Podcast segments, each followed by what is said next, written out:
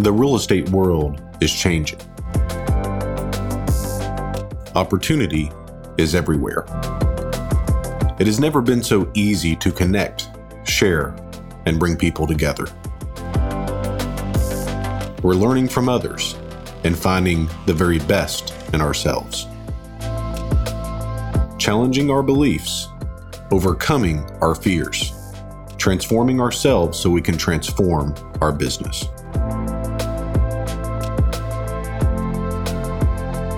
This is Investor Creator.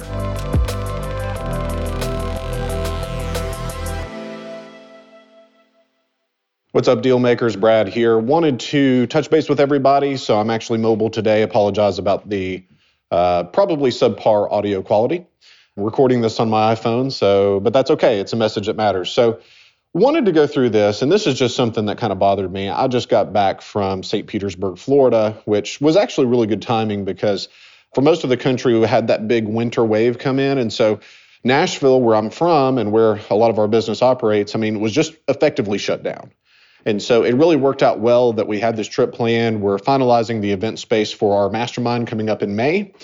And just so happened that while we're gone to sunny South Florida, that, uh, well, we got a pretty big ice storm. And so everything was shut down. It, it really made for a good time and, and really good timing as well but while I was on the trip, I thought, well, you know, let's just see what other people are thinking about real estate right now. Because I really don't listen to real estate podcasts that much anymore. I listen to marketing and I listen to uh, entrepreneurship and that kind of thing, but I don't really listen to real estate that much. And I thought, well, let's just see what other people are thinking about the, the real estate industry right now. Okay. And I just could not believe some of the advice that is being thrown out there right now. And a lot of it, guys, just comes from the fact that I started in this business in 2010 in the middle of a real estate collapse. So I know people personally that got hurt from bad decisions during the 04 to 07 boom. And I saw what those choices ended up being in terms of consequences. And what that was, was people lost families, people lost marriages, they lost their homes, they went bankrupt, they lost their entire life savings based off of bad decisions during a boom, right? Well, I'm sure that we can all agree that we're in the middle of a boom right now. And what has probably been the biggest real estate boom on record, and certainly one of the longest. You know, in 2014, the market really began to correct and began to start to come up. We had appreciation for the first time in probably, you know, five years. And so anybody that has invested in real estate from 14 on, even if they made pretty poor decisions, in most markets, the appreciation that happened after they purchased has saved them from those bad decisions. So you have a lot of people that have made a lot of money the past six, seven years that are not effectively very smart people. And they're not really even operating in terms of conservatism the way that we do it. Okay. So the question that was posed on one of these real estate podcasts was so, what about the 70% rule? So let's go through this. For those of you that don't know, the 70% rule effectively says that you want to be all in on a property at 70% of its value. Okay, so let's take easy numbers $200,000 exit uh, ARV. So let's assume house is worth 200,000. The most that we can be in on this property is $140,000. So 0.7 times the exit. That's the absolute maximum that we can be in. That includes our repair costs, our holding costs, our cost to sell, all of that. Okay. So if we had a $20,000 rehab budget, then the maximum that we could pay for this property to go retail is $120,000. Okay. Does all that make sense so far? Right? Pretty easy math.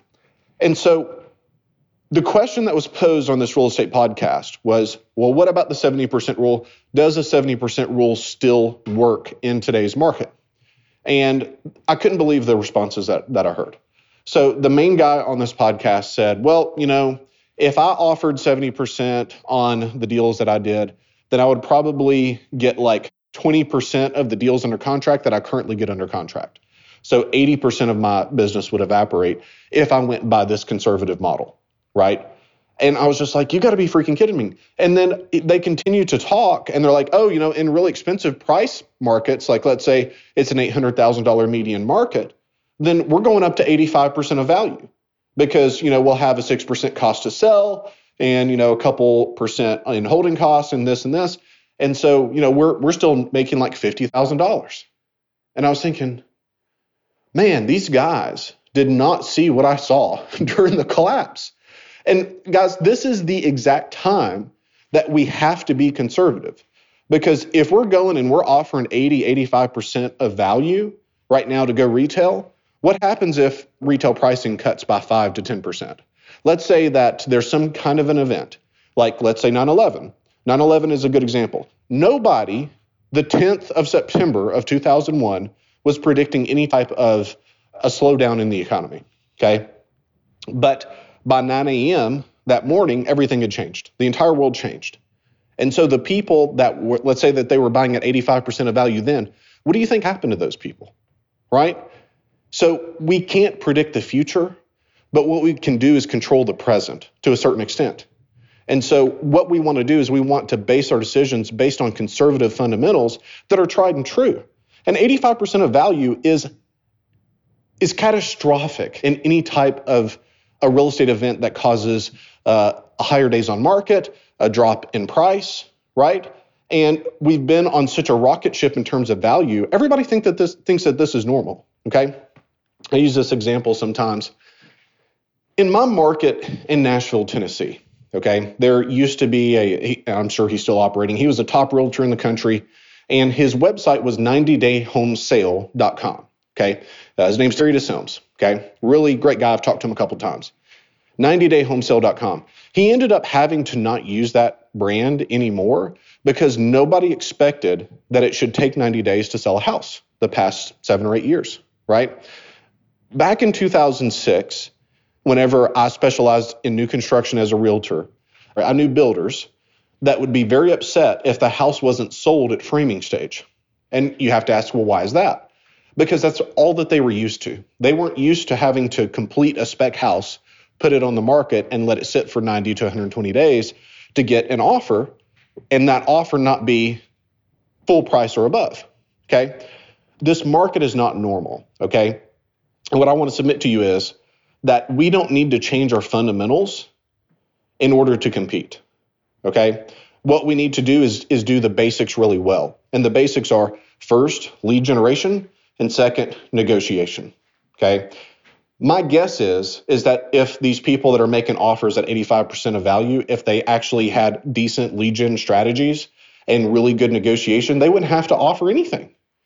Because the way that we do it, our model is never make an offer, never give a price. And there's a few reasons for that. Number one, a price, an offer is a commodity to shop. Okay, so you leave an offer with somebody, they want to think about it, then you get shopped around to other deal makers. Secondly, it changes the frame. So it causes a yes or no scenario answer for our seller versus us, right? And we don't want to give them that power. We want them to make us an offer and then we accept their offer or not, right? And then thirdly, it's an issue of profit, right? So let's say that you have an extremely motivated person that would take 30 cents on the dollar, they just want to be done. And like we've had a lot of those kinds of deals. And you go in and you offer 60 cents on the dollar. And they say, yeah, that's great. Well, what happened? Yes, you got a good deal, but you lost more than you're going to make on that deal, right? Because you made an offer. So making offers makes our best deals worse. Does that make sense? So we have to have conservative values because the market at some point will change. And right now, there's millions of houses that are behind on payments. These forbearance plans are beginning to end. And I certainly don't have a crystal ball. I don't know when the real estate market's going to change. But my assumption is that we have less time in front of us of, of a good market than we have behind us at this point. Okay. And so if that's the case, all these people that are making stupid offers at 80, 85% of value, those guys are going to get taken out if there's any type of a market correction. And so I don't want that for you guys.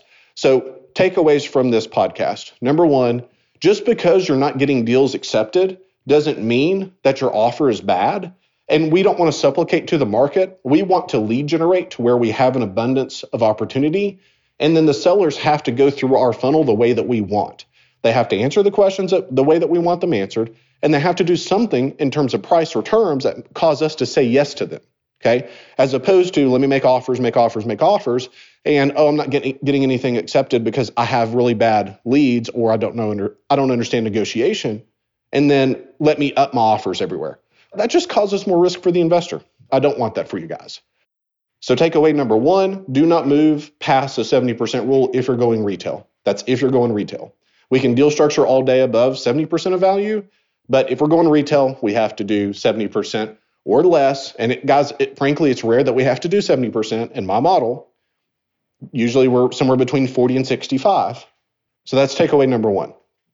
Takeaway number two even if we're good at lead gen, we have to also be good at negotiation. Stop making offers, guys. Stop making offers. Guys, hope this is helpful. I hope you guys enjoyed this. If you guys have any response or anything, any questions for me, reach out brad at bradsmotherman.com. Appreciate you guys being with us. We'll catch you next time. Happy investing.